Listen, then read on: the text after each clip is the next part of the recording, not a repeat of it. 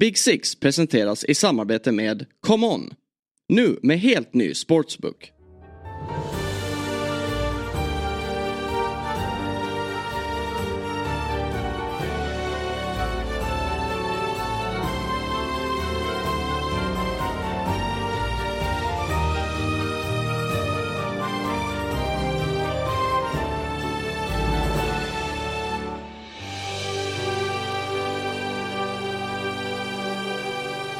Då hälsar vi er hjärtligt välkomna till ett nytt avsnitt av Big Six. Det är måndag den 20 november och jag sitter såklart här med Björn Jonsson. Har du kollat någon landslagsfotboll i helgen eller vad har du sysslat med?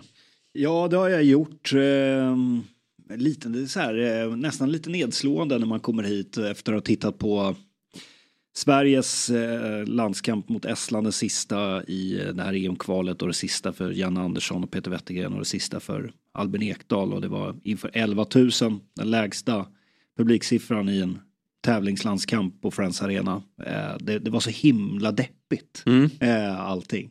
Och sen ser man ju på det får man ju de här liksom, så kom alla lag som blir klara, ja. alla landslag som blir klara nu på ett Albanien. Ja, som bara smattrar in och, och, ska få spela det här eh, vad jag tror kommer bli ett eh, magiskt mästerskap mm. i, i Tyskland i sommar. Så att, eh, ja. Och det, det, vet, det finns ju så mycket livlinor nu för tiden så nu finns det ju tre Nations League-platser från det senaste Nations League som var som kan leda till en EM-plats. Eh, de tre bästa därifrån och kommer in. Och det är ju ganska många av de här bästa som redan är klara. Så det är ju, kan ju vara en del mindre nationer som får de här platserna. Den, den livlinan var ju ändå realistisk för Sverige också inför det Nations League. Sen ja. blev det vad det blev också. Så att det, eh, det har väl varit lite, eh, deppigt. lite deppigt. Men sen har det ju varit mycket eh, fint också. Vi kommer väl till det, men när man tittar på andra sidan pölen med bland annat Luis Diaz. Ja, precis. Göra mål ja, men vi kan väl ta en, precis, en liten landslagsrapport. Det är ju deppigt med svensk fotboll men det glädjande där är att vi slipper prata om det i den här podden. Ja, För här fokuserar vi ju främst på Premier League. Men eh, även eh, Premier League-lagen har ju ganska många spelare som är iväg med sina respektive landslag. Så vi får väl ta en liten landslagsrapport här. Men först och främst så måste vi ju ändå beröra det som har skakat om Premier League här eh, de senaste dagarna. Nämligen det att Everton har blivit eh, bestraffade.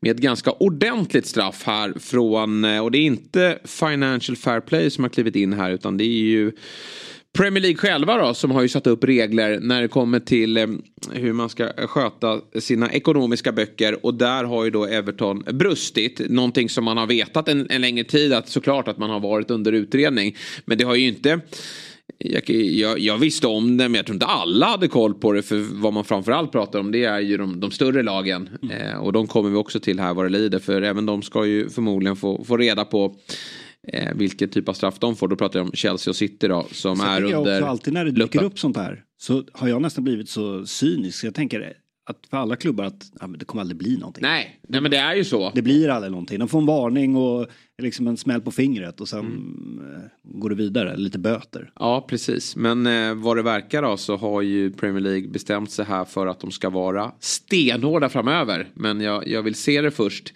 innan jag tror på det när det kommer till jättarna. Men Stackars anrika Everton då, eller stackars, det är väl ganska tydligt här ändå att de eh, inte har eh, gjort rätt för sig. Sen finns det ju förklaringar till det. Men vad som gäller är att man under en, eh, regelverket säger att under en treårsperiod så får man eh, gå back då som mest 105 miljoner pund då, vilket ju är lite drygt då med dagens svenska eh, växlingskurs 1,4 miljarder kronor. Det, det, är tydligt att det, det, får man som mest då backa under de här tre åren. Och där har man eh, kunnat konstatera att Everton under den här perioden då eh, gått back eh, eh 120, 124 miljoner pund vilket är 1,6 miljarder kronor. Då. Så att man, man eh, går över detta tak med 200 miljoner kronor och för det straffas man. Och det här var under 2018-2021. Och då blir man av med 10 poäng per omgående. Tabellen är rättad och klar. Everton som har fått en bra säsongsinledning med 14 inspelade poäng och har ju visat upp ett spel som faktiskt sett till expected goals då borde vara ja, en ännu bättre poängskörd. Men nu är man nästjumbo då. Burnley har ju också fyra poäng men sämre målskillnad. Och det här ställer ju till det eh, oerhört. Vi, vi ska ju såklart prata om de sportsliga konsekvenserna. Men eh, är du förvånad att eh, Premier League kliver in här och straffar Everton? Ja, men jag är ju lite förvånad just det som jag sa tidigare att det, det, det här har ju faktiskt aldrig hänt tidigare. Att, att eh, en, en eh, Premier League-klubb straffas med poängavdrag på grund av det man kallar då profitability and sustainability, alltså lön, eh, lönsamhet och hållbarhetsregler. Mm. Det kan ju påminna lite om elitlicensen här i Sverige.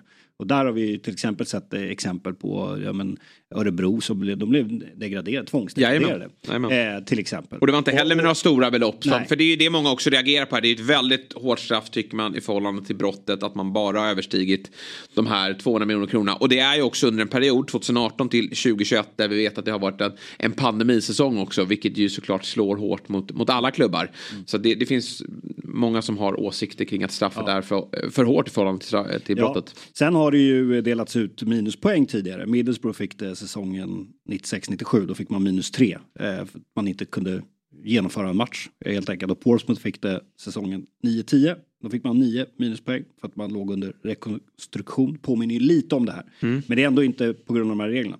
Men, men eh, så att på det sättet var jag lite, lite överraskad då att, att det sker. Men jag tycker ju någonstans att jag tycker synd om Everton-supporterna som har lidit så mycket. Mm. Eh, och uh, under ägaren Farad Moshiri som uh, uh, ja, har, har, snurrat den här klubben åt fel håll. trots att man har satsat en del och haft ganska stora namn, speciellt på tränarposten, så har det ändå inte gått bra. Och reglerna är ju ändå glasklara. Mm. och på ett sätt tycker jag att det är bra att man visar nu att nej men, det här är reglerna och minus 10 poäng allt är ju relativt liksom, om det är hårt eller inte. Men det som är intressant med Everton om man kollar på deras eh, uttalande, pressmeddelande kring det här, är att de, de skickar ju en passning. Att de tycker att det ska bli väldigt intressant mm. att se vad ni gör med de andra klubbarna. Och med de andra klubbarna menar de ju i första hand Manchester City och eh, Chelsea. Ja. Men framförallt Manchester City som ju har 115 anklagelse mot sig. Också eh, från Premier League också ska sägas. De har ju varit, eh, blivit dömda tidigare men lyckats med överklagan när det kommer till Uefa. Ja. Men, Sen, men... men de har faktiskt, jag vet att Pep sa det där tidigare på någon presskonferens. Han fick frågor om det här att ja, men vi, vi är oskyldiga. Förra gången så eh, eh, skulle vi dömas men vi var oskyldiga. Men det stämmer ju faktiskt inte helt för de fick faktiskt ett bötesbelopp. Ja. Sen kan ju de tycka att det är en piss i havet men de blev faktiskt dömda. Så att mm. de är inte helt oskyldiga. De har Nej. inte varit helt oskyldiga mm. tidigare. Nej, det kommer bli oerhört intressant. Men i Evertons fall då, de kommer givetvis att eh, överklaga det här och vad man liksom Peka på här av vad som har gått snett. Det, det är ju, man ska ju veta att man bygger en ny arena, eh, vilket ju såklart eh, kostar eh, mycket pengar i en period också då, där, där ja, men de, man har gjort satsningar som inte har slagit väl ut och eh, en, en, en smäll för klubben som man pekar på det är till exempel eh, Gylfi Sigurdsson som ju blev eh, anklagad i, mm. ja, för, för sexuella anklagelser var det väl. Som sexuellt ja, ofredande ja, det som var, av något slag. Det som är speciellt med Gylfe Sigurdsson är att det är knappt skrivit Nej, i media. Otroligt. Eh, han bara försvann. Ja. Sen vet ju nog de flesta som följer Premier League vad, vad ryktena handlade om. Mm. Men i etablerad media, alltså då pratar jag England och, och här i Sverige, det var ju ingen som skrev något för det, det var väldigt eh, det var väldigt luddigt allting. Eh, Men blev frikänd ju. Ja, han blev det. Ja, han blev frisläppt. Ja. Nu är och, han i Danmark ja, och spelar. Men eh, han bara, du vet, han bara försvann. Ja. Nej, och där eh, fick de ju lösa det kontraktet istället för att då sälja det kontraktet när de skulle haft stora intäkter. Man hade ju även en, en eh, förhoppning om att oligarken Osamov skulle in och sponsra den nya arenan. Och det uteblev ju i samband med de här sanktionerna då mot eh, eh, vet det, Ryssland eh, i, i samband med att kriget bröt ut. Då. Så att Everton har, ja, haft, de har förklaringar till det här men som du säger regelverket är tydligt och sen går det alltid att, att diskutera hur hårt ett straff ska vara. Det som också är oroväckande för Everton det är ju att man äntligen då håller på att genomföra ett ägarbyte. Sen får vi se som alltid nu när det sker ägarbyte. Man är förbannad på den tidigare ägaren. Men frågan är om den nya ägaren är, är så mycket bättre. Men det är ju 777 Partners mm. eh, som, som ska kliva in här. Och det är ju faktiskt inte officiellt ännu. Alltså de har ju inte klivit in eh, och, och, presenterat sig som nya ägare. Men, men alla menar ju att papperna är på plats och att det är bara en tidsfråga innan det blir officiellt. Kanske att man har väntat in det här. Frågan är hur de agerar nu utifrån det här. Om de har möjlighet att backa, om de vill backa. För det som man också ska veta det är ju att det finns ju tre klubbar i det engelska eh, ligasystemet som har tidigare gått ut och sagt att om Everton kommer att straffas, om de blir skyldiga för det här brottet, då ska vi kliva in och, och stämma dem. För vi, och det är ja. alltså Burnley, Leeds och Leicester ja. som har gått ut och sagt att om de har fuskat med det här och, och äh, ni slår fast det, då har ju faktiskt vi blivit drabbade av det här. Och nu är ju Burnley tillbaka i Premier League. Men ja, frågan är hur länge de är det då med tanke på att de är sist. Men Leeds och Leicester, de spelar ju faktiskt i Championship. Och Everton var ju en av de här klubbarna som slogs i, i bottenstriden i fjol. Och säkrade det med, med ganska liten marginal. Så att jag förstår frustrationen eh, bland övriga lag. Och lyckas de med den här stämningsansökan.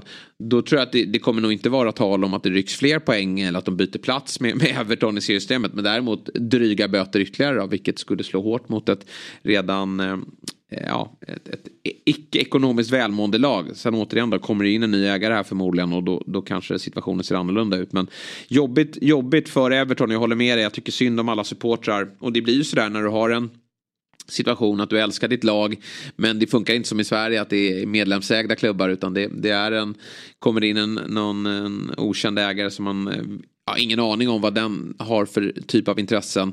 Eh, saker och ting sköts inte på rätt sätt och nu eh, ser det mörkt ut då. Och jag vill väl fastslå att vilken annan sång, säsong som helst så hade man kunnat slå fast att Everton kommer ju åka ur nu. Men det är ju perfekt timing på vilken säsong vi befinner oss i eftersom vi har tre rekordusla nykomlingar. Ja, det kan ju Just nu i alla fall. Det kan ju räcka att de tar 30 poäng på de 26 matcher som är kvar. Mm. Det kan ju faktiskt räcka. Eh, för att vi, vi har ju sett eh, eh, dels att de här nykomlingarna har varit eh, väldigt, väldigt svaga. Men att, eh, men att eh, det kanske inte kommer vara, krävas så mycket poäng som tidigare säsonger. Som tidigare säsonger. vi hade till exempel säsongen 2021. Då krävdes det, då var det 28 poäng. Ja. Det bara som krävdes. Förra säsongen var det 34. Men det kan nog bli en sån där säsong då det kanske liksom räcker med 30. Ja. Och då kan nog Everton. Ja men det tror jag. För det är bara att titta på tabellen just nu då. Så Everton då eh, är ju på 19 plats. Nu har ju Luton tagit steget över. Bra landslagsuppehåll för Luton. Som eh, ja kliva upp över strecket. Men alltså Everton är en seger. Och de möter ju Manchester United på söndag. Jag kan tänka mig att Goodison Park kokar. För det blir ju en vi mot dem-känsla nu. Alltså, eh, de känner sig orättvist behandlade. Och eh, de kommer att vilja visa hela Premier League att vi, vi är inget lag som ska åka ur. Och de har ju verkligen visat att de är ett bättre fotbollslag än de här tre nykomlingarna. Så att det, det är absolut inte kört. Men jag tänker bara, hade det här skett i fjol. Då Everton var ett sämre fotbollslag. Det var en tajtare bottenstrid. Ja, då hade det ju känts som att det var Ja, då hade man väl haft minuspoäng vid det här läget. Nu har ändå Everton lyckats samla ihop till, till 14 poäng. Så vi, vi, eh, vi får se här hur eh, det drabbar laget. Vi får en mer jämn och intressant bottenstrid. Men det är tråkigt tycker jag när det sker mitt i en säsong. Och det är också den här ovissheten med Manchester City och Chelsea då. Om vi går över till de jättarna. När ska straffen komma? Mm. Det är ju, om vi börjar med Chelsea då, så har det ju kommit upp, ut nya uppgifter då. Om att den här, eh, det, det är ju en eh, känd agentfirma som är på tapeten, framförallt i svensk fotboll då, när det kommer till Universal. Så har ju de fått väldigt mycket eh, skit den senaste tiden framförallt då för deras eh, Eh, arbetet tillsammans med AIK där AIK, har, eh, AIK fotboll har eh, klivit eh, av det samarbetet och, och, vill inte samarbeta med den agentfirman längre och det rapporteras från, från medier att, att Universal har eh, kontakter med, med gängkriminalitet och att man styr klubbarna utifrån vilka spelare som finns i laget och så vidare. I det här fallet då, Universal är ju inte bara ett, ett, ett svenskt agentnätverk utan det är ett väldigt stort eh, nätverk där den, framförallt den, den största agenten heter Vlado Lemic. Som är ju agent till Isak. Han är agent till Luka Modric, Martinez i, i eh, Aston Villa. Och där finns det ganska tydliga bevis på att det har eh, fuskats eller det har, eh, man har tagit emot stora belopp från Chelsea tidigare ägare Roman Abramovic. Mm. Ja, eh, precis. Och eh, Chelsea eh, har ju fått de har ju fått straff mm. eh, tidigare och nu kommer det ju eh, ytterligare uppgifter om att en del övergångar, till exempel när man värvar Samuel Eto'o och William från eh, ryska klubben Anchi, att det eh, har inte skötts på helt korrekt sätt. Eh, och att man har försökt kringgå regelverket på ett felaktigt sätt helt mm. enkelt. Uh, så att, uh, och där har ju även nya ägaren då, Clear Lake Capital som klev in och köpte klubben då. Mm. Med, med Bowley i, i, i, spetsen. Att de har ju gått ut och sagt att Eh, vi, eh, vi konstaterar att saker och ting har inte gått rätt till här. Nej, ja, de och, kollar väl i de där böckerna som man ja, gör när man tar över en klubb och precis. känner att vänta här nu. Det är nog lika bra att vara transparent ja. här nu så att vi inte, vi inte åker på någonting. Nej. Eller ja, det drabbar ju dem såklart. Ja. Men att de vill ha hyfsat ryggen fria då, eh, i det här fallet. Och eh, den utredningen pågår ju. Nya uppgifter kommer här med, med Universal. Eh, och, och då är bara frågan när straffet kommer. Och hur hårt det blir. Precis. Och eh, sen, jag, jag, jag, tror ju att de flesta, jag ser ju också reaktioner på sociala medier att nu är det ju många som tänker att okej, okay, om, eh, om Everton får det här, då, eh, då vill vi se vad City får. Ja. Eh, som alltså har 115 anklagelser mot sig. Ja, City är ju det laget som ja, har flest ja. riktade anklagelser mot sig. Och det är också... Men där är det ju också, eh, vad jag när man har läst en del om, om, de här, eh, om det här fallet eh, och alla de här punkterna. Att det är en del fall som är väldigt komplicerade. Vissa mm. är kanske inte lika komplicerade. Nej. Men när den här nyheten kom var väl i på förra säsongen var det ju många som sa att det kommer ta flera år mm. innan det här eh, innan, det, innan det kommer liksom ske någonting. Om vi får ett, vad vi får för utfall får vi se. Sen ska vi veta det att City med sina Abidabi-ägare, de kommer ju ha de bästa juristerna mm. i hela världen eh, som sitter på det här. Det, och det kommer, det är därför man, i alla fall jag blir lite luttrad. Nu vet man ju inte om de är oskyldiga men man noterar ju ändå att det är väldigt mycket anklagelser. Ja, och det är alltså och ingen rök utan eld någonstans. Men jag, jag har alltid tänkt att de kommer ju, de kommer ju släppas fria från det här. Men det här sätter ju ändå en annan press. Ja, jag har svårt att se hur de ska liksom komma undan det här med tanke på nej, men hur man har, vad det verkar, har ganska konkreta bevis på eh, bolag som inte existerar, som har klivit in med sponsorintäkter, hur det har skett transfers under bordet, hur man har dribblat sig runt bland eh, övergångsregler och, och, vad saker och ting får kosta kontra eh, eh, intäkter. Så det, det, är, det är väldigt mycket som pekar på att City har ju sysslat med saker under över tio års tid som inte lirar med de här reglerna och, och nu fick vi Everton på 10 poäng minus min bedömning är ju såklart att City och Chelsea borde straffas betydligt hårdare. Men å andra sidan så vet vi att nu pratar vi om klubbar som, som slåss i toppen som är viktiga för Premier League, som spelar ute i Champions League. Och i andra delar av fotbollsvärlden så står det ju ägare till klubbar som har halkat efter ekonomiskt. Jag tänker på Florentino Perez i, i Real Madrid. Vi har eh, Eh, Joao Laporta i, Barcelona och vi har ägarna borta i Italien som, som ser sina klubbar halka efter eh, ekonomiskt och är redo att dra igång en superliga. Där jag tror att ett lag som City och Chelsea absolut skulle kunna diskutera eh, en, en framtid om det skulle vara som så att straffet blir för hårt här. Och det stressar ju Premier League också.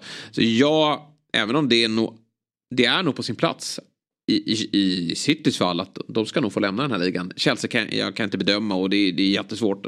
Precis som vi tycker att straffet kanske är för hårt mot, eh, mot Everton. Ja, det är jättesvårt att göra en sån bedömning.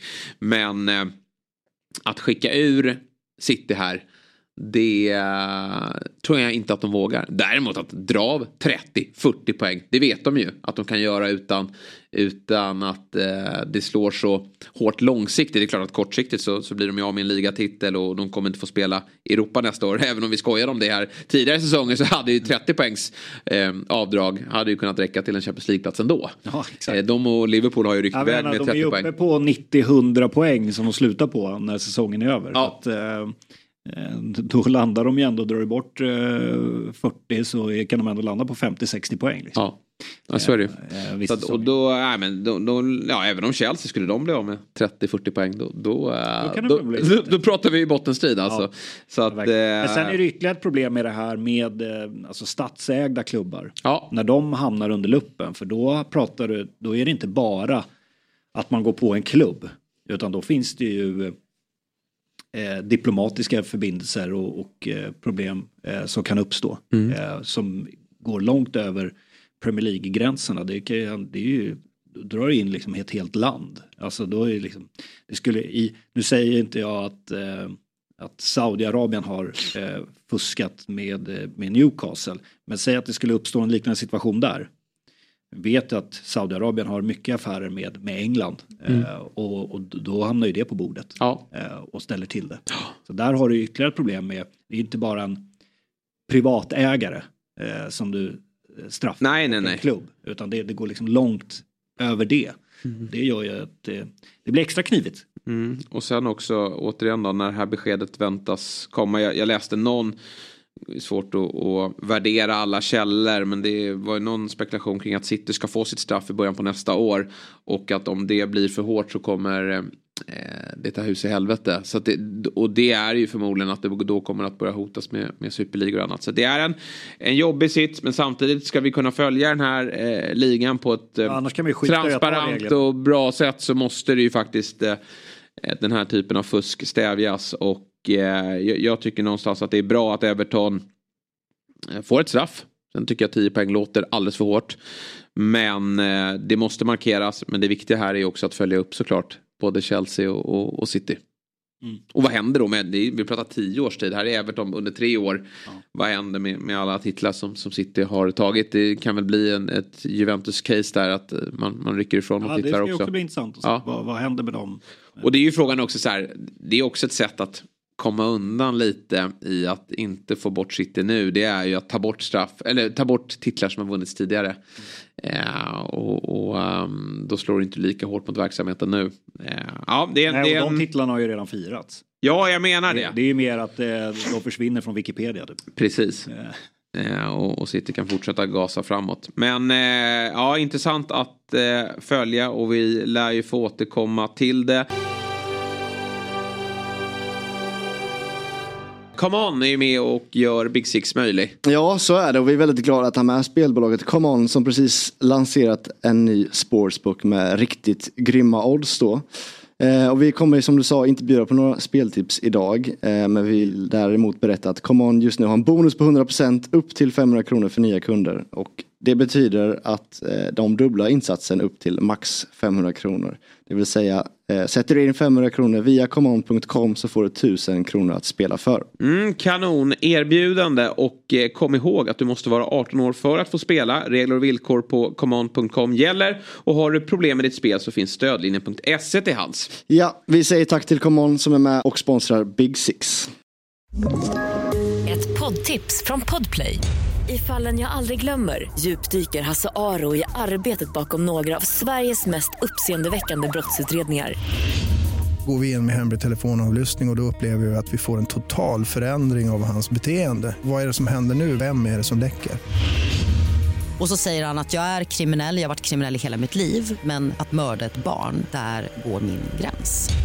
Nya säsongen av Fallen jag aldrig glömmer på Podplay.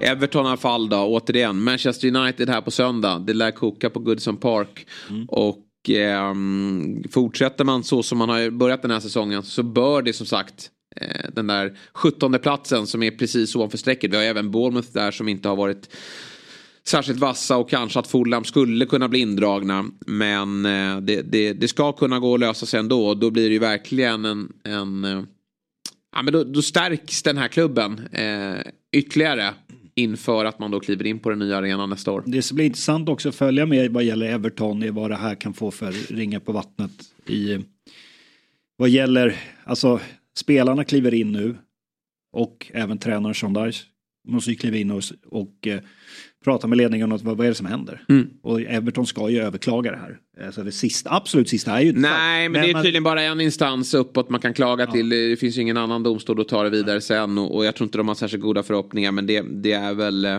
det man kunna... måste väl signalera det att vi, vi är inte nöjda med det här straffet. Nej. Och, men det skulle ju kunna bli till exempel en spelarflykt. I, mm. Nu kommer ett januarifönster. Allt, eh, även om vi, vi pratar ju om att Everton kan nog klara det här ändå.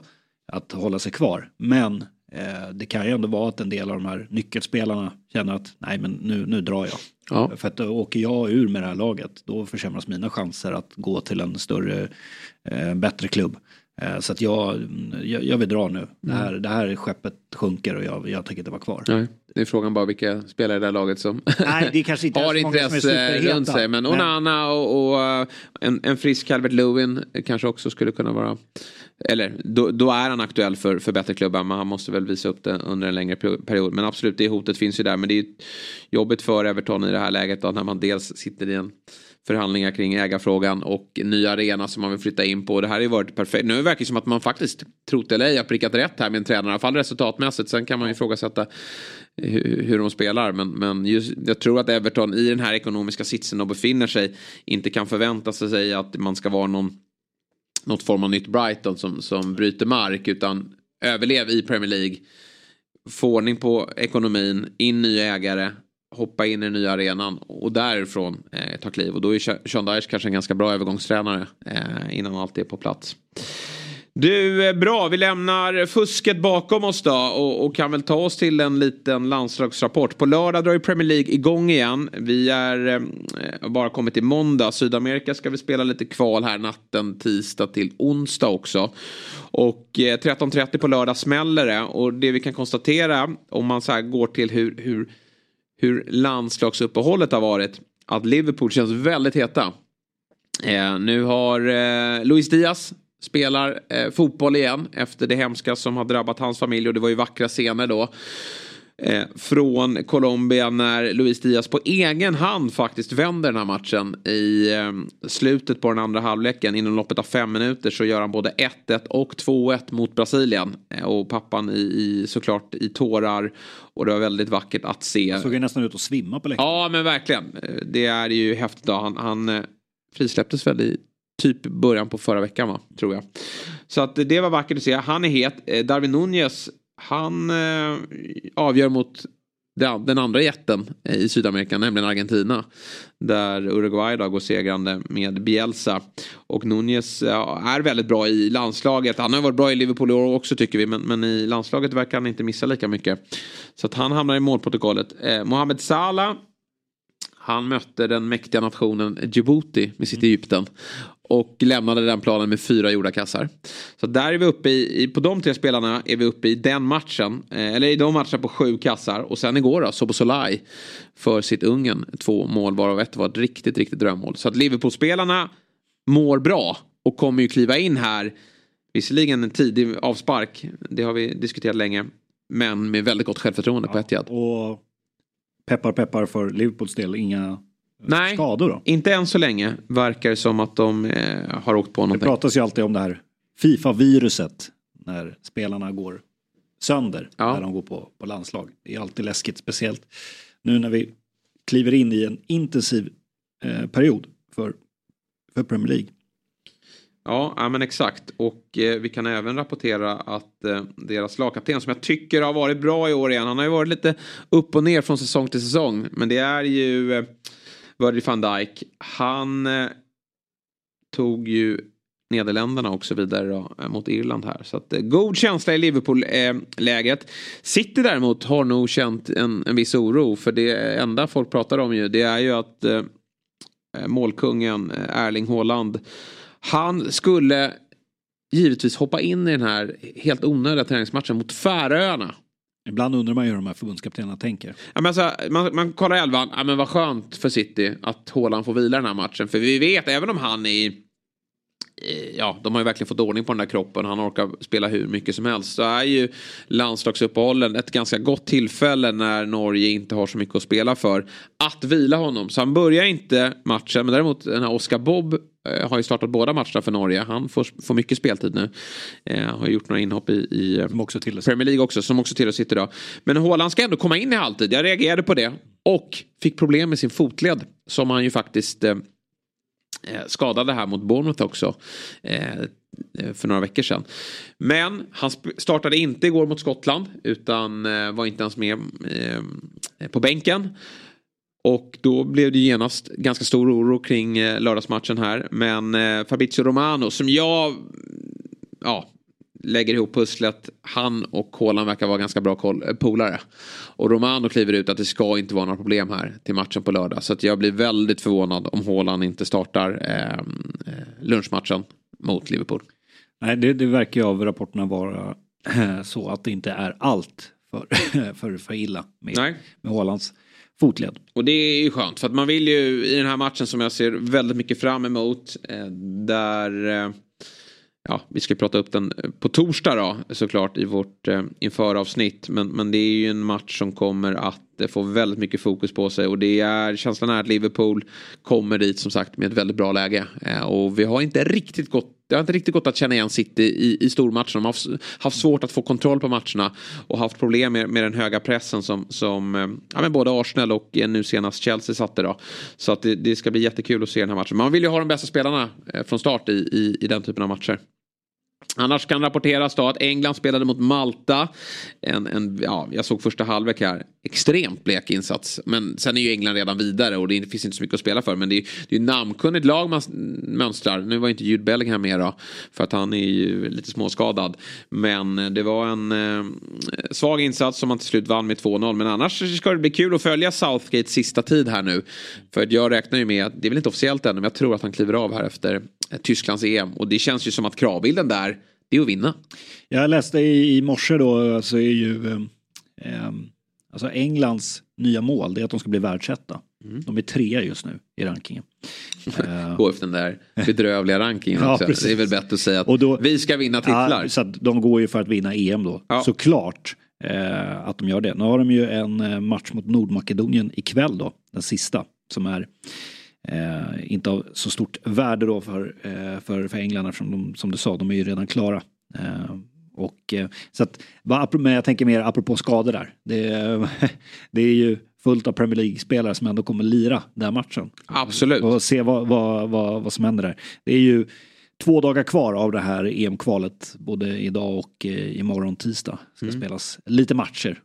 Vi berömde ju Cole Palmer, ett av de bättre nyförvärven den här sommaren eh, i vårt senaste avsnitt. Och, när vi hade spelat in eh, så eh, kom ju nyheten också att han fick, blev uttagen. Väldigt välförtjänt och hoppade in i den här matchen mot Malta. Fick spela sista halvtimmen. Annars var det ju ganska B-betonat då. Eller B-betonat, de har ju en väldig bredd. Alltså jag tror inte många menar på att Conor Gallagher är någon, någon, någon, svag spelare. Men Declan Rice var ju inte där. Jude Bellingham som sagt inte med i truppen. Men Harry Kane ledde laget. Hamnade ju till slut i, i, i målprotokollet också. Men England har ett, eh, ett bra lag och Southgate eh, som får ju mycket kritik för sina laguttagningar. Och, ja, men det är lite den kritiken vi ser rikt, och var riktad mot Jan Andersson. Men med skillnaden faktiskt att Southgate har ju gjort bra resultat. Och att, att kräva att man ska gå och ta guld. Det är ju ja, det är ju tillfälligheter när man tar sig till semifinaler och finaler, vilket England faktiskt ändå har gjort. Men det där lilla sista steget då hoppas ju många att England ska ta i, i, eh, i sommar. Ja, nu senast var det väl eh, många som reagerade på att Sterling inte var med. Nej, han har ju missat de senaste uttagningarna här nu och det var ju tidigare en Southgate-favorit. Men det vet vi också att det är en otrolig konkurrens på just de där platserna. Nu har ju Cole Palmer klivit in där. Foden och Rashford startar. Men du har ju även Jack Grealish som visserligen är formsvag. Men du har, du har ju Saka som, ja, han är ju tämligen given. Och väldigt svårt att se att han inte kommer att starta i, i sommarens mästerskap. Eh, men, men det är tuff konkurrens. Jared Bowen som ju dock missar kvällens match. Det var nog tänkt att han skulle få speltid. Men han har åkt på en lättare skada också. Så vi får se om han startar mot Burnley helgen för eh, City West här. Men det, det, jag vill trycka på här är att konkurrensen är stenhård. Men jobbigt för Sterling för han har ju varit uttagen i det där laget. När han har varit i sämre form. Den här säsongsinledningen har ju ändå varit bra. Så att, eh, det ja, han har varit frustrerande för honom. Extremt bra och gjorde väl sin bästa match i Chelsea senast. Att, eh, ehm, men eh, det jag tänkte på också vad gäller, vi ska prata lite eh, möjliga transfers här nu. Mm. Eh, jag tror att eh, Arsenals numera andremålvakt, också andremålvakt i Mm. landslaget, Ramsdale kommer flytta eh, på sig Ja. i vinter. För där har ju eh, Southgate sagt att ja, men hans eh, EM-plats är i fara, för han spelar ju inte. Nej. Och det finns ju andra, till exempel Nick Pope inte, nu är det Johnstone och eh, Ramsdale och Pickford, han är ju ohotad detta. Mm. Det kan man ju diskutera det. Men han, han kommer inte flytta, Pickford kommer ju spela, det ska ju vara en skada på Pickford som gör att han inte spelar i EM. Han kommer ju vara etta.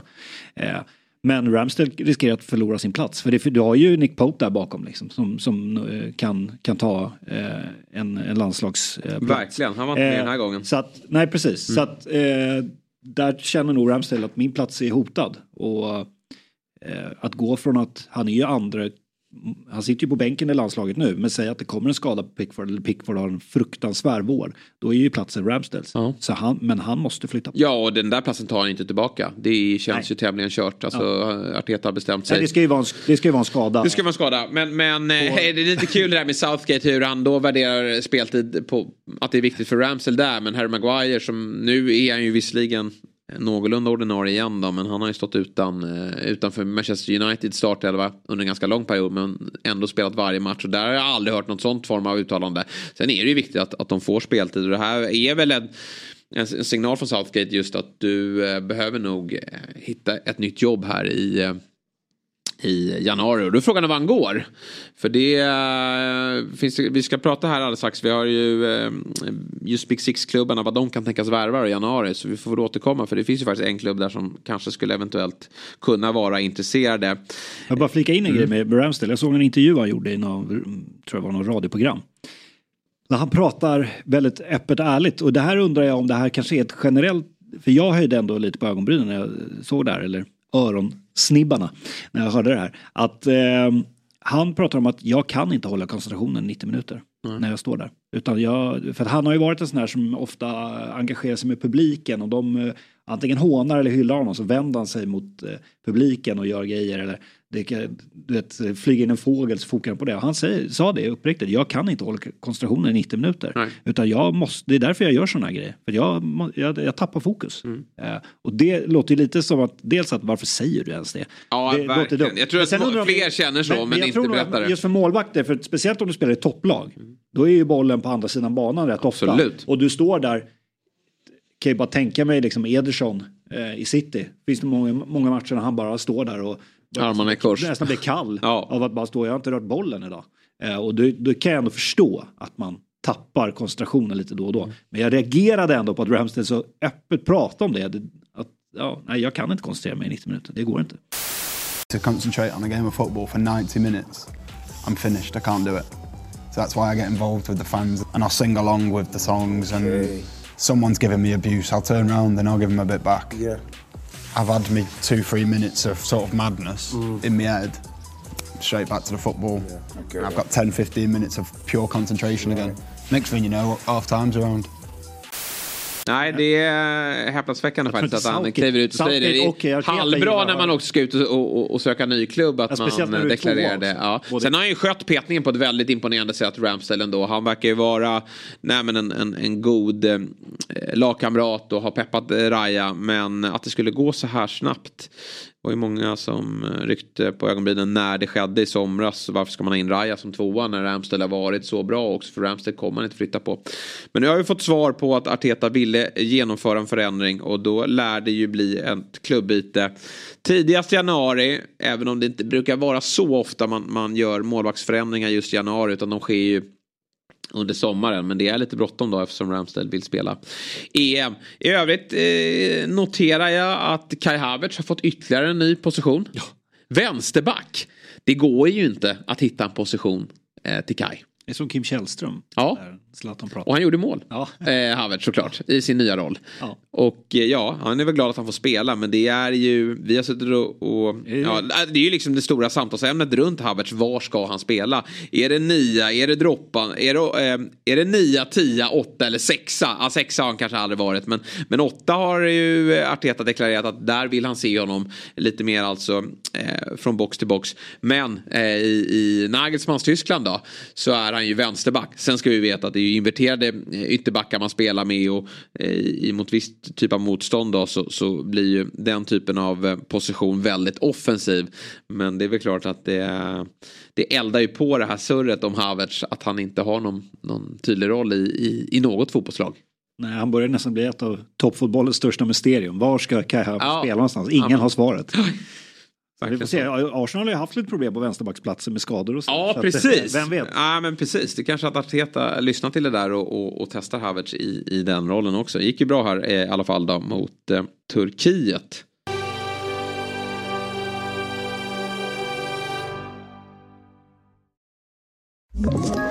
Ett poddtips från Podplay. I fallen jag aldrig glömmer djupdyker Hasse Aro i arbetet bakom några av Sveriges mest uppseendeväckande brottsutredningar. Går vi in med hemlig telefonavlyssning och, och då upplever vi att vi får en total förändring av hans beteende. Vad är det som händer nu? Vem är det som läcker? Och så säger han att jag är kriminell, jag har varit kriminell i hela mitt liv men att mörda ett barn, där går min gräns. Nya säsongen av Fallen jag aldrig glömmer på Podplay. Då, Björn Jonsson, tänkte jag att vi ska agera lite sportchefer här då, åt våra sex stora klubbar. Eh, det är ju mycket fotboll som ska spelas här nu i december och det lär ju hända en hel del. Dels när det kommer till form, eh, alltså prestationer, men också skador såklart. Men vi har väl, eh, vi tänkte att vi ska prata runt klubbarna lite vad de kan tänkas behöva värva här i januari.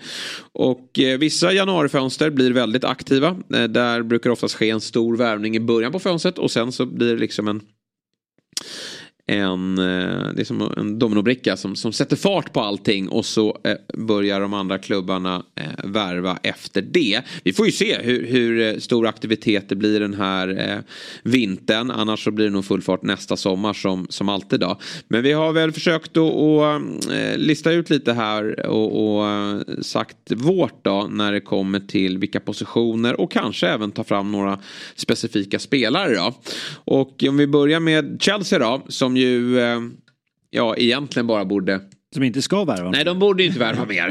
Eh, dels är de under luppen, men också för att de har värvat för eh, extrema eh, mängder pengar och framförallt till antalet också väldigt många spelare. Så det handlar väl någonstans om att, att få ut spelare, rensa ut, fortsätta med utrensningen och få de här gubbarna att spela ihop sig. Men är det någon position som man kanske, eller det är två positioner som jag tycker sticker ut. Dels har vi ju då anfallssidan. Där det är klart att det många Chelsea-supportrar eh, fick eh, började nog dregla när de eh, lyssnade till den här podcasten som eh, Nigerias superstjärna Napolis anfallare Victor Osimhen gästade och han berättade att Premier League är eh, en form av drömliga och att det är två klubbar som han han garderar sig här. då. Två klubbar han tyckte om som liten. Men det är Chelsea och eh, Manchester United. Då, där såklart Didier Drogba var en, en, en stor favorit. Och eh, Chelsea uh, behöver ju faktiskt just en nia. Uh, Niklas Jackson har gjort det okej ändå. Han, han blandar och ger men fick ju spela in ett hattrick här då, mot den höga backlinjen mot Spurs. Men Nkoku vet vi ju är tillbaka nu efter uppehållet. Ska bli jätteroligt att se honom. Men är ju mer av en second striker. Vill ju vara lite mer droppande. Så att det är klart att det finns utrymme att plocka in en Och superstjärna har längst fram. varit skadad i ett halvår. Ja, så är vad det. det innebär. Så att nu tror jag inte att Victor Osimhen blir aktuell i något januarifönster. Men vi vet att Napoli hackar i ligan. Osimhen har blivit utsatt för, för eh, eh, ja, lite märkliga eh, TikTok-videos från eh, Napolis eh, eh, sociala medier-team. Så att Osimhen känner nog kanske att ett steg till Premier League skulle kunna vara möjligt den närmsta tiden. Men jag tror inte att det blir aktuellt i januari va? Nej, man vet ju aldrig riktigt hur det, hur det kan svänga och, och sådär. Men eh, det... Ja, vi vet ju att Napoli är kanske inte den lättaste klubben att förhandla med. Nej. Eller med De Laurentiis och, och sådär. Han vill ha betalt. Ja. Men med relationen eh, där mellan Osimhen och Napoli verkar ju av en del rapporter säga att det är lite ansträngt. Han har ett kontrakt som löper ut juni 2025. Så att det ska ju ändå hostas upp en del eh, cash mm. för att eh, få loss honom. Men vi får se. Ja. Jag tror nog, eh, ja, precis som du refererar till med vad han har sagt i, i eh, diverse poddar, att det är väl klart att han är sugen på att eh, flytta till, till Premier League. Ja, det är väl lite av slutdestination, eller slutdestinationen, men det är ju superligan. Är Chelsea som nog skulle vara sugna på Osimhen i sitt lag? Ja, det tror jag. Alltså, han nämner Manchester United här, nu tog de in Höj, Höjlund här, men jag tror att de absolut följer Osimens situation nära. För eh, det går nog att stärka upp det där anfallet ytterligare. Men eh, om vi tar oss till nästa position då som Chelsea kan tänkas förstärka. Så är det ju Robert Sanchez som, som vaktar kassan idag. Han har väl gjort det helt okej. Okay, men man tog in honom i somras då från Brighton. Och där och då när värvningen skedde så kändes det väl som att han var ett ganska tydligt andra val. Alltså att han skulle vara andra målvakt den här säsongen. Var ju till och med ratad i De Serbis Brighton. Sen dyker situationen upp i Real Madrid att Courtois går sönder och man plockar in Kepa på lån.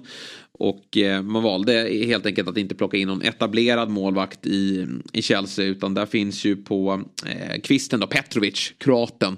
Men, men jag har väldigt svårt att se att han kommer lyftas fram som någon eh, första målvakt den, den närmsta tiden då. Sanchez har blandat och gett, han har varit helt okej. Okay, eh, men eh, här skulle kanske Chelsea kunna kliva in och vara på jakt efter målvakt. Ramsdale började det ju pratas om. Mm. Det kändes som att det var påhittade rykten för man, man, man la något form av pussel där. Att okej, okay, en ratad målvakt, Chelsea kanske behöver en målvakt. Ja, Ramsdale flyttar. Den, den så klassiska flytten, Chelsea-Arsenal. Ja. Men sen har jag... Är nästan liknande situation. Det är ju inte helt givet. Nej, och blev ratad för lite sämre fötter i Arsenal. Har han då tillräckligt bra fötter för Pochettinos Chelsea? Ja, jag vet inte fan alltså. Så att eh, jag tror väl inte att Ramsdale är superaktuell. Men eh, en, en ny målvakt tror jag vi kan se i Chelsea. Men det sker kanske nästa sommar då. Ja. Så Chelsea, vi, vi, säger väl att det finns positioner att förstärka. Men framförallt handlar det väl om att, att få lite kontinuitet och, och, spela ihop det här laget. Och, och, man får ju ett nyförvärv här nu efter uppehållet. NKK lär väl vara med i truppen här mot Newcastle. Inte starta såklart. Men där får man ju ett, eh, en rejäl förstärkning. Ja, verkligen.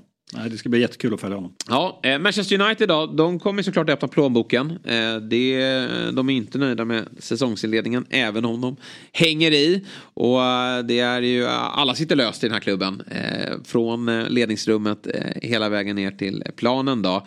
Jag tycker väl att Manchester United Ja, behöver väl förstärka på ganska många positioner. Eh, men, Ny backlinje typ. Ja, egentligen skulle de ju behöva något riktigt monster till mittback. Så att de får ja. träff på det där, för det har de ju faktiskt aldrig fått. Eh, eller aldrig. Det känns som så här, man ska gå, behöva gå, nu känner jag mig som David Fjell, man ska prata om Vi, eh, Vidic och, och eh, Ferdinand. Men det är ju typ så långt eh, tillbaka i tiden vi måste gå. Alltså, de sitter ju på två bra mittbackar i Martinez och ja, Varan. Problemet men, är att de spelar ju inte. Nej, och Varan har man ju nästan gett upp. Det känns ja. som att det är lite ja, en personlig konflikt också mellan eh, Ten Hag och, och Varann och Martinez. Jag får vet lite när känslan tillbaka. av att Varann börjar bli lite fat and happy. Ja. Alltså lyfter bland de bästa lönerna i United. Exakt och inser väl kanske ligan. att här kanske jag inte kommer vinna saker. Vilket jag ju fick uppleva i, i, i massor då, när jag var i Real Madrid. Ja. Så att eh, nya, ny mittback såklart, ny in, innermittfältare. Det var man ju på jakt efter i somras men, men eh, Eh, hittade väl inte den man vill ha och då kom Amrabat in som någon form av eh, lösning. Men det har ju inte heller varit jättebra. Man behöver faktiskt plocka från en annan hylla. Så att eh, någon, någon, form av sexa eh, skulle väl vara bra här. Och jag har ju ett namn som jag är förtjust eller jag har två namn som jag är förtjust om vi ska kolla inom Premier League. Sen sträcker sig scoutingen eh, bredare än så för de här klubbarna. Men jag tycker att Palinja i, i Fulham som ju var så nära en övergång till Bayern München men i sista sekund blev kvar. Besviken såklart, men förlängde sitt kontrakt. Men det har ingen betydelse i de här sammanhangen. Det finns säkert någon klausul kanske. Men eh, Palinja tycker jag är har visat sig att eh, han är en riktigt, riktigt bra sexa med, med eh, ja, och är redo för de, de, de större klubb, klubbarna, vilket ju Bayern München redan har säkerställt. Sen kanske han är överens med Bayern München att det kommer att ske en övergång i januari. Jag gillar Onana eh, och då syftar jag inte till eh, Uniteds målvakt, även om han har spelat upp sig, utan jag tänker på... Man börjar gilla honom också. Ja, han bör faktiskt... Eh, nej, jag är glad att det, det går åt rätt håll där. Men Onana i Everton som vi pratade om då. Kanske ja. att det blir en liten spelarflykt här och att pengar måste komma in. Och där har de ju faktiskt en, en potentiell storförsäljning. Ja, jag tycker han är riktigt, riktigt bra faktiskt. Eh, och eh, jag tror att det hade varit en bra värvning för just Manchester United. Får jag slänga fram ett eh, namn? Ja. Är ju eh, Bayern Münchens Joshua Kimmich. Ja. Som det rapporterats om att eh, Tuchel tycker att han är lite för långsam. Och stämmer det så kan det ju bli tufft att spela Premier League. Eh, men det är ändå bra tempo i, i, i Bundesliga. Jag tyckte att när jag såg eh, det jag sett av honom, speciellt förra säsongen och innan Tuchel kom in, varit en av de bästa, eh, om man ska kalla honom sexor, ja. i, i världen. Vilket... Där är det ju bara att hoppa på om, om man får signaler om, om att de vill släppa honom. Och det verk, verkar ju vara något ja. typ av issue med Thomas Tuchel. Jag menar, det är inte det första som har nej, bekymmer med honom. Och finns det ett läge att plocka honom, ja. alltså då Ja. Och för honom också, han har ju varit i Tyskland hela sin han karriär. han är ju han bara, ja, ja, bara 28 år gammal. Ja. Men det är väl perfekt timing för honom mm. att kliva vidare. Minns när eh, Real Madrid, ja, det var ju tidigare ålder, men, men plockade över Toni Kroos. Jag kan tänka mig att Real Madrid skulle kunna vara sugna här också. Men eh, Premier League-klubbarna är definitivt där och, och, vi kommer väl till en som kanske ligger i förarsätet då. Eh, och det finns flera kopplingar där och det är ju, det är ju Liverpool då. Vi, mm, men vi tar väl dem eh, lite senare då. Men, men jag vill också eh, trycka på här eh, att en högerytter behöver komma in. Mm. Eh, med tanke på att Sancho är out, Anton inte håller måttet. Och då har jag sett att eh, vet det, Spurs har ryktats eh, vara intresserade av Rafinha. Här tycker jag även att United borde anmäla sitt intresse. Mm. Han har varit i Premier League, visade vilken eh, hög nivå han håller. En, en Mares light gubbe. Och eh, skulle vara helt perfekt ute till höger eh, för Manchester United. Så där tycker jag att man borde höra sig för eh, med ett lag, eh, till ett lag som Barcelona som också har ekonomiska bekymmer. Spurs sägs vara intresserade där. Det vore inte så bra för Dejan Kulusevski även om jag tycker att eh, Kulusevski har visat den här hösten att han ska spela och han verkar väldigt uppskattad av Postecoglou också. Men man behöver väl lite mer bredd på den där positionen. Jag är rätt säker på att Rafinha också kan flyttats in centralt. Eh, Kulusevski kan ju flyttas in centralt också. Även om vi har sett i landslaget att han är bäst till höger. Men Rafinha kan ju säkert spela ute till vänster också. Men eh, anfallare för Spurs. Eh, och där tycker jag att eh, man borde stämma av Victor Gyökeres. Mm, du var inne på det lite Ja, men jag tror att han skulle vara riktigt bra. Jag vet att Newcastle är intresserade av honom. Och januari kommer för tidigt. Men en anfallare kommer de nog vilja förstärka med. Men väntar man till sommaren då tror jag att det blir som sagt huggsexa kring eh, Gyökeres som jag tror hade varit väldigt bra i Postecoglos sätt att spela. Det blir väldigt spekulativt, det är klart. Men jag tror nog att Gyökeres känner att han nog ändå vill göra en hel säsong. Det tror jag också. Nej, men sommar och att han trivs så ja. pass bra. Även om man, det är klart att är det en toppklubb och en titelutmanare i Premier League som lockar, den chansen kanske inte kommer igen. Nej. Det blir nog svårt att kanske säga nej till. Men sen ska ju klubben också komma överens eh, med dem. Men, men jag tror ändå Gyökeres, för att jag vet att det pratades om varför han gick till Portugal var ju för att han kände sånt enormt förtroende. Mm. Och här i en liga han har chans att vinna titel och det, det går ju väldigt, väldigt bra. Och att bara bryta loss det, för man vet ju aldrig hur det blir sen heller. Om man ska se det från den sidan. Det kan ju bli att det blir en tuff start och sen sitter man bänk och sen eh, missar han en, en titel och, och, och, allt vad det innebär. Så att eh, Eh, Eh, jag tror att Gyökeres nog ändå trots, det finns ju alltid en gräns för, eh, någonstans vänder man ju men, eh, men jag tror ändå att han vill köra minst en säsong. Där. Ja, nej men så är känslan också då. Det, januarifönstret är alltid lurigt. Vilka, vilka blir tillgängliga och i och med att Gyökeres nyligen stått för en flytt då, så, så får man nog vänta där. Men nästa sommar lär det komma in bud från flera engelska klubbar som ju såklart har stenkoll på honom efter hans tid i, både Brighton men framförallt eh, Coventry då. Jag kan tänka mig att Spurs ganska tidigt i fönstret också kommer att agera när det kommer till eh, mittbacksfrågan. Jag, eh, alltså det är en jobbig position för det är svårt att övertala en, en, en mittback att kliva över när alla är friska och krya så heter ju mittbacksparet Romero och van de Ven. Det har ju funkat väldigt bra hittills med eh, Romeros eh, aggressivitet när han har den under kontroll så är han ju en otroligt bra eh, duellspelare. Och van de Vens eh, eh ja, enorma snabbhet vilket kan eh, leda till att eh, Spurs kan spela på det sättet som de vill göra med väldigt hög backlinje. Men ersättarna där bakom, vilket vi ser att de, de, de lider nu när de här två är borta, de är inte tillräckligt bra och de skulle behöva få in en, en snabb mittback här också ja, när, när fönstret öppnar. Ja, absolut. Och där ska man se något positivt från Spurs. Jag tror att nu så ser ju andra spelare på Tottenham på ett helt annat sätt ja, än vad man gjorde för ett halvår sedan. Utan att det, att det finns många spelare som väldigt gärna vill, vill gå dit. Ja, ja men så är det definitivt. Arsenal, där vet jag faktiskt inte vad de ska plocka in riktigt. Det handlar väl om att få tillbaka lite spelare från skador. Eh, Thomas Partey eh, sägs ju ha intresse från, från Saudi och det är väl bara att släppa honom. För det, det... Nej, precis, det pratas ju om att Arsenal lite gett upp Thomas Partey där. Skadorna är för många. Eh, de kommer för tätt. Och han är borta för länge att de, och han är ändå viktig men de måste kanske då hitta en ersättare till honom. Och sen, vi har ju pratat tidigare om anfallsfrågan. Jesus går ofta skadad. Är han också, har Jesus 25 mål i sig Nej. som egentligen behövs för ett Arsenal som ska slåss om titeln. Olle Watkins, Ivan Tony, eh, efter Mm. sin avstängning. Ja. Är ju spelare pratats om i alla fall. Ja, men det är anfallsfrågan. Den- Men den känns dock inte akut. Om det inte är som så att Jesus skador fortsätter då. Nu är ju rapporter från landslagslägret eller från, från Brasiliens landslagsläger att han är aktuell för spel här nu. Han tränar för fullt och då kommer han eh, åtminstone sitta på en bänk i alla fall till helgen. Eh, beroende på såklart hur mycket speltid han får här. Men, men om Jesus skadeproblem fortsätter här i december. Då kanske man kliver in och agerar. Och då är ju Ivan Tony högaktuell och han skulle även kunna vara intressant för Spurs kan jag tänka mig. Och United också, även om jag tycker så här. Ska United gå in och värva en anfallare nu. Då ska det ju vara absolut högsta hyllan. Eh, Höjlund finns ju där bakom och att ta in Tony där det, det känns ju som att det, det, det gör inte United ett bättre lag då. Men jag, jag, alltså, tappar de parti, ja men då kanske de numerärt känner att de behöver få in en, en central mittfältare. Men eh, annars så, så handlar det nog bara om för eh, Arsenal att eh, få tillbaka eh, spelare och, och uh, trumma vidare helt enkelt. City då? Ja, eh, de eh, vet jag inte riktigt heller vad de skulle göra. Har ju haft lite skadebekymmer. Eh, det kanske är en central mittfältare som ska in där med tanke på att de Bruyne, han är ju skadad nu. Han är väl tillbaka förhoppningsvis här runt årsskiftet. Men eh, han blir ju inte yngre. Och han har haft skadeproblem tidigare. Jag, tror att det där kan ju fortsätta. Sen blir han förhoppningsvis inte borta så länge. Calvin Phillips har ju inget förtroende hos, hos Pep.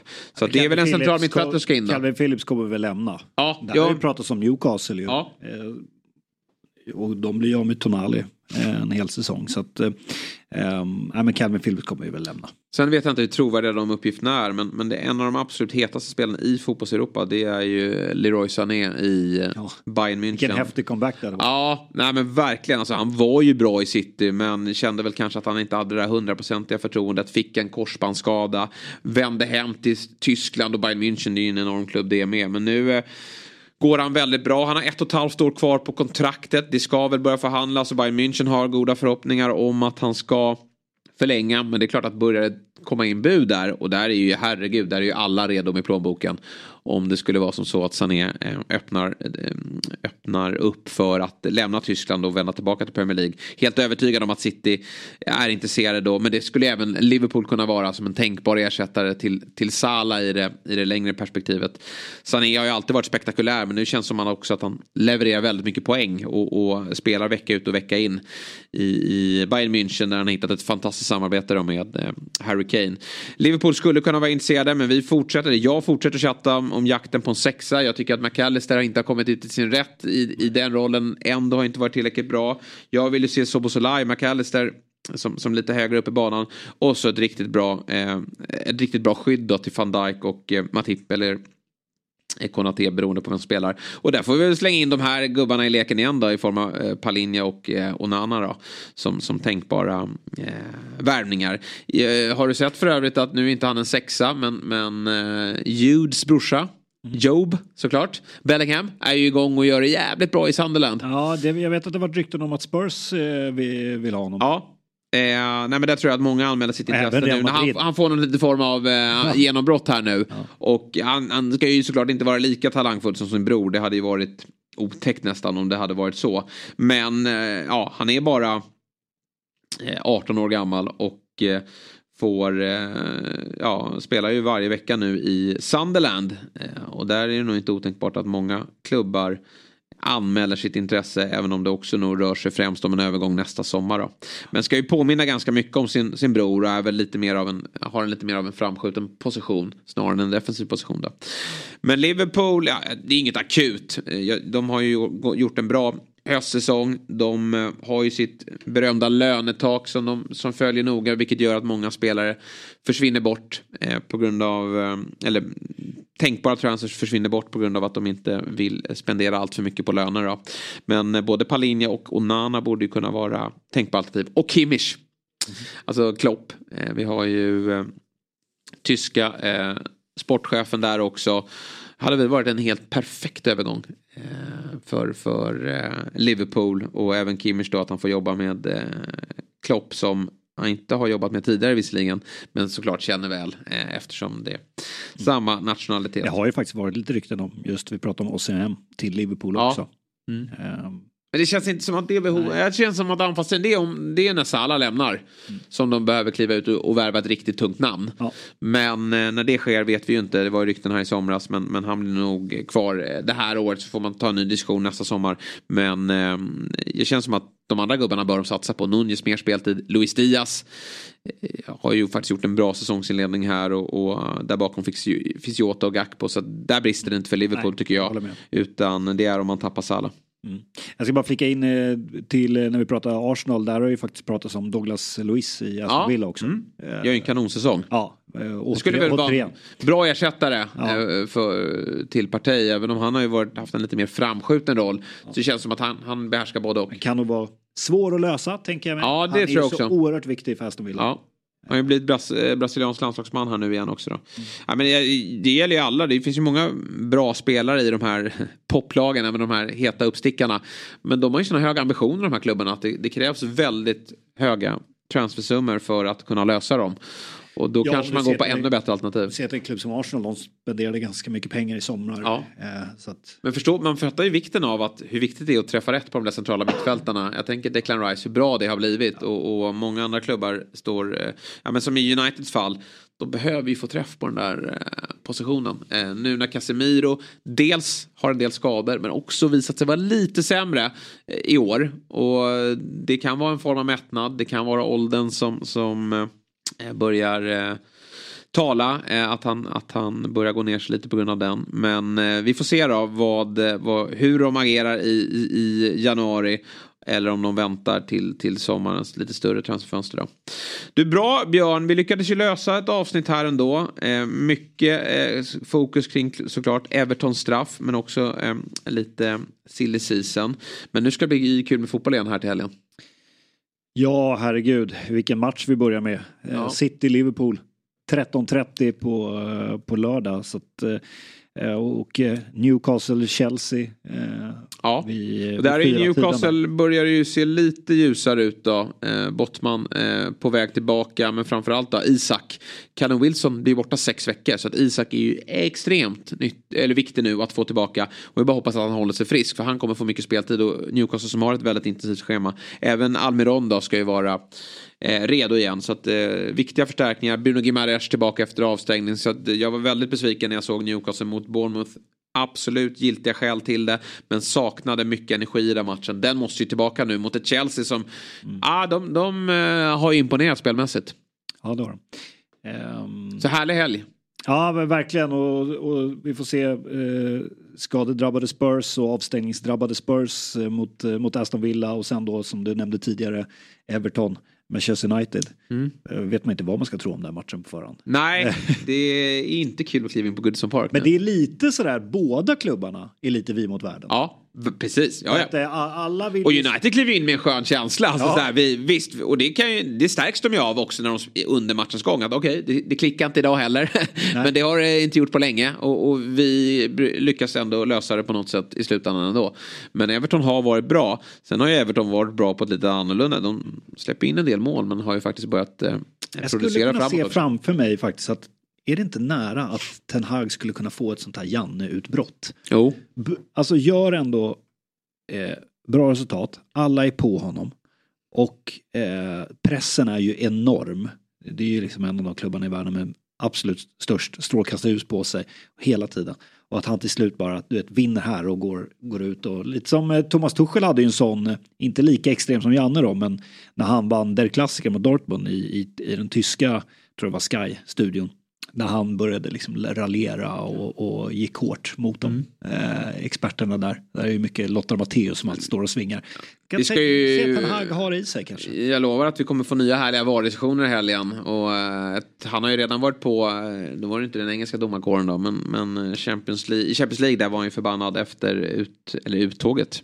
Det lever ju faktiskt även om det ska mycket till här. Man behöver ju vinna mot Bayern München. Att slippa ja, tänka på. Verkligen, men jag lovar dig att det kommer nya diskussioner till, till helgen. Eh, men eh, ni hör oss givetvis då nästa måndag då vi tar ner den här eh, intressanta helgen som stundar. Men Big Six är tillbaka redan på torsdag. Då kommer Fördomspoddens Emil Persson hit. Mm. Han är stor Liverpool-supporter. Eh, så han ska gästa Viktor och gänget. Vilket ska bli kul att höra hans tankar inför matchen på lördag. Mm. 13.30. Har man inte lyssnat på den näst senaste eh, så var ju ett specialavsnitt med eh, Bjärred, Patrik Andersson, eh, som faktiskt var scout åt Manchester United. Det tror inte alltså alla vet om att Nej. han var, eh, även om det var 13 år sedan.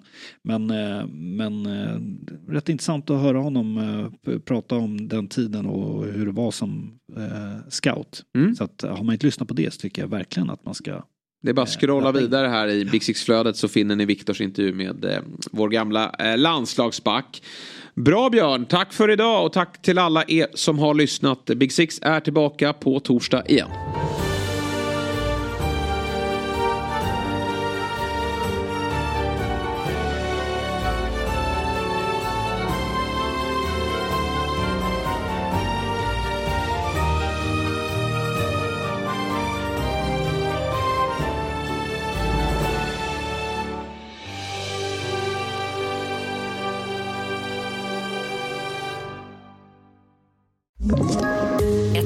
Tips från Podplay. I podden Något Kaiko garanterar östgötarna Brutti och jag, Davva, dig en stor dos skratt. Där följer jag pladask för köttätandet igen. Man är lite som en jävla vampyr. Man har fått lite blodsmak och då måste man ha mer. Udda spaningar, fängslande anekdoter och en och annan arg rant. Jag måste ha mitt kaffe på morgonen för annars är jag ingen trevlig människa. Då är du ingen trevlig människa, punkt. Något Kaiko, hör du på Podplay. Därför är gardinerna.